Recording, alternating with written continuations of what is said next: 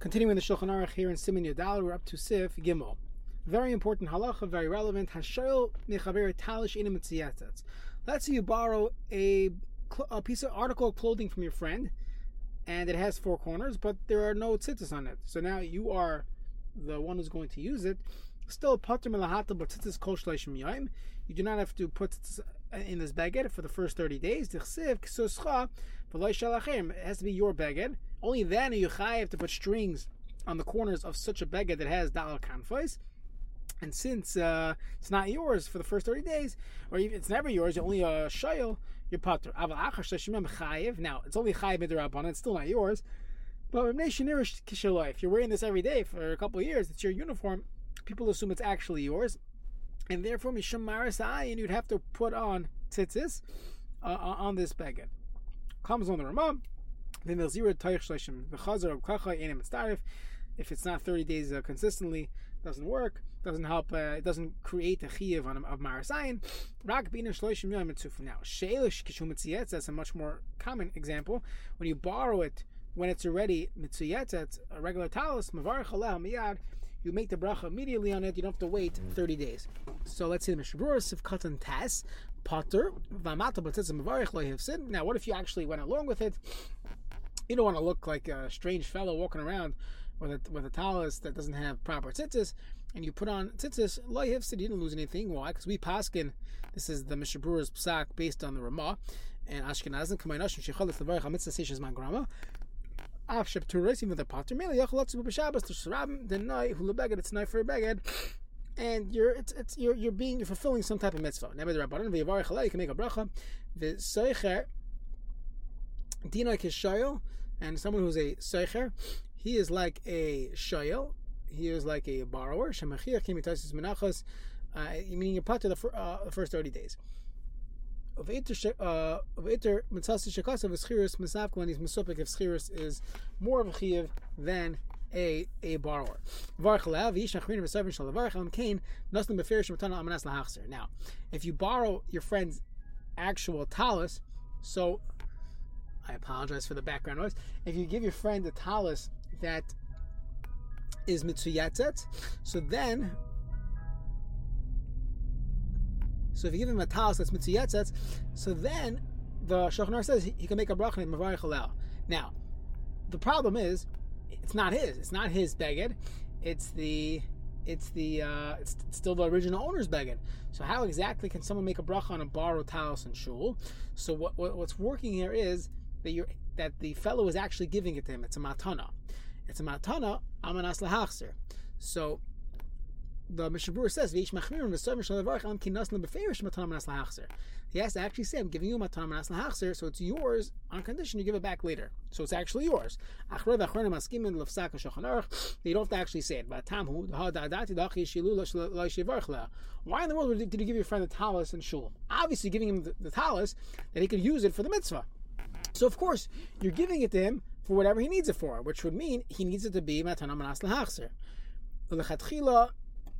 Uh, so so uh, the sorry, I skipped the Kamen Shiach Shalal Levarach Elam Kain Tia Shalai Havakila Nesala Led Matan Mas Lahachser, and it's as if you gave it to him the favor Shal Matan Mas Lahachser. Lechachila Bavad Yesh Levakish Mehamash Matan Mas Lahachser. Let's say you're borrowing.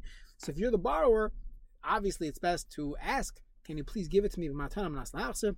Veloy Kuva but it's not ma'akiv. Dafka mishom men of talis from yochel mitzvah. That's only if you borrowed a regular Judaic talis. Avamu beged ha'emil levisha. You have a frock and you have an odd fellow who puts tzitzis on his tzitzis lenasa b'shul tzitzis. It was open. Um, it was mostly open, and therefore you needed tzitzis. So then or you bought a regular talis, but it was not for davening shachris. You bought a talis tam to get a to get an aliyah to uh, to be a kvater a lava from yativa laduchan shein elam mishma covered im avarchan love. You do not make a bracha on, on this uh, wearing of talis. Ilu hayer etzani lahashila rak mabash lechod, but loy Because in this case, it doesn't really need to be yours because in this case you're not wearing the talis to fulfill the mitzvah. You're wearing the talis mishum kavet sibor, and if you're only wearing a talis mishum kavet sibor, even if you're wearing your own talis, you don't make a bracha on it. So here too as well, you're not you're not. Uh, you're not wearing it. It's not. It's really not yours. And here, who's to say he gave it to you that it should be yours. That's the uh, that's the ulai uh, that he he was only giving it lamalbush just to wear it, but not lahaknes lay, and therefore you should not make a bracha when you are taking a talis from your friend just mishum kavod sibor. Now, v'yesh cholkim mavarchin that you always make a bracha uh, in all these cases because you assume he gave it to you for whatever you want it for, and that would include making, you know, wearing it and making brachas. Now, king kasu derachayim, the yersa tov shechavin b'chol elu shla liknes kadesh leitzarech levarech l'kol yama levar me'atal sheshal be'es by, except for uh, when when you borrow a talus uh, for for for davening specific. Now, it happens to be this discussion regarding making a bracha on your own talus when you're only wearing it mishum mishum covered. So that's the discuss, discussion in the Paiskim. It comes up, let's say you have a certain, you know, you have young children that are kahanim, and their fathers or grandfathers buy them a special duchening talus. So it's the child's talus, and they're only wearing it for duchening. Does the child make a brach on it? So the minhag is not to make a brach on it. Based on this, they're only wearing it mishum covered tzibur. You're not wearing it mishum levisha. If you're only wearing it mishum covered tzibur, that's not, uh, you're not getting hanas levisha, you're not wearing l'shem mitzvah. Therefore, it doesn't require you to make a bracha. So when you borrow your friends, let's say, so let's say a person gets an aliyah. When they put on their own talus, so again, they're running into this question. Most achronim would say, don't make your own bracha. When they borrow their friend's talus, the other Mishabur says, uh, you would not make a bracha because he's only lending it to you, mishum kavod sibur, and not to actually wear it with your regular hanos lavisha and your regular kavana for a mitzvah. Now, V'chol ze betalisa shal ish prati. Al betalisa shal kol. Let's say the shul's talis kein shalom hamatsuyas about the knesiyos. Tzarich levarich lav kuliyama. Then you have to make a bracha. Now, first of all, make sure, make sure it's kosher. See previous shiurim. Now, afilu kshaloiv shirak laver from the teva la alas herbish from the talis shakol adat the hachik and kanu mitchila shkom shaloiv shasai shir shaloik kama be'esrog bayim ashik kasavti be'alach b'shem b'shem hashar efraim. Now, here the Mishabur is concluding two things, two chidushim here. Number one is chidush is that even if you wear your own talis for a for an aliyah you vada have to make a bracha. Again, not everyone agrees to that, but there's definitely a uh, strong opinion found in the Mishabur and others that that is true. Second thing is he holds that a shul's talis is automatically yours. It's automatically uh, a daiti that it should be yours, and you can't avoid that issue. There's another point that the Biur Halacha discusses, and that is that certain shuls are set up as a as a partnership agreement, meaning every member of the shul has ownership in the shul. This comes up regarding seats. Fascinating discussion on its own. But when it comes to talis, it's it's theirs. Every every talus is owned by the members of the shul, assuming they pay membership. You know, put in your uh, your shul jokes for extra commentary. But as long as they're members of the shul, they own every talis.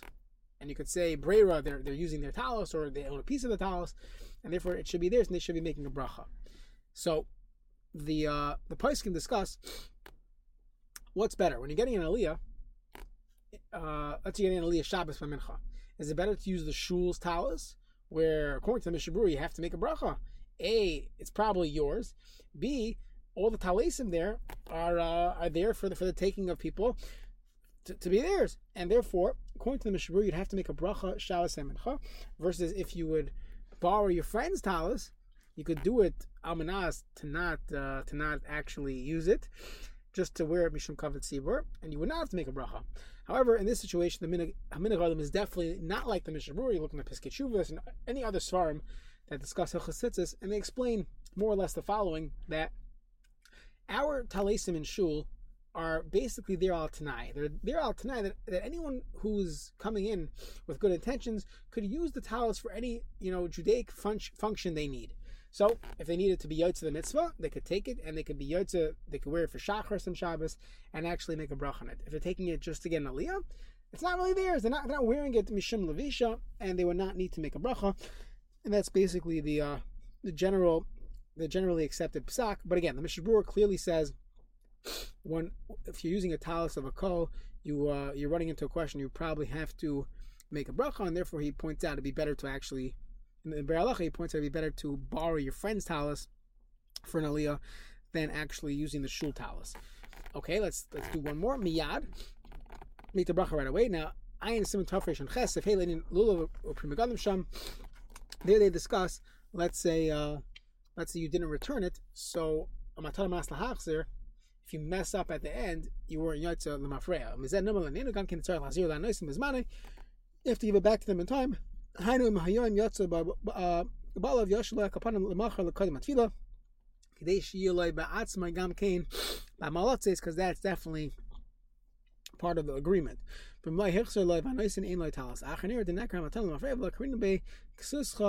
not really yours. Didn't give you his talas that he can't have it the next day in shul, and therefore you messed up your your your bracha. Now Matana kadishiu shall bailim sharei nasa shall became yours. A the hachanam even that you have to give it back. Now nearly the pasha tim niskalka talas le ach mitziyah eitz la shoyel av shoyel lukacha ini yetz mitzvah ayim simen tafish ches down.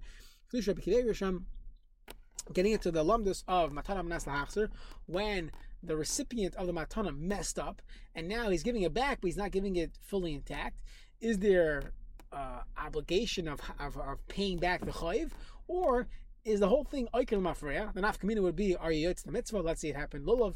Let's say sukkah morning you uh, you didn't you forgot to buy lulav or you didn't have one in town and you took one with matana manas lahachzer and you messed up. You messed up the lulav, and now you give it back. Or you yotzi mitzvah, you have to go find another lulav, or do you say no? It was yotza. It was a matana manas lahachzer, and it was given over with full das but I messed up, so I owe him a hundred bucks for the for the messed up lulav. But that's not uh, doesn't take away, doesn't diminish from my from my mitzvah. So and Sham in Simon Tafresh and Ches all those halachos regarding matana amanas lahachzir.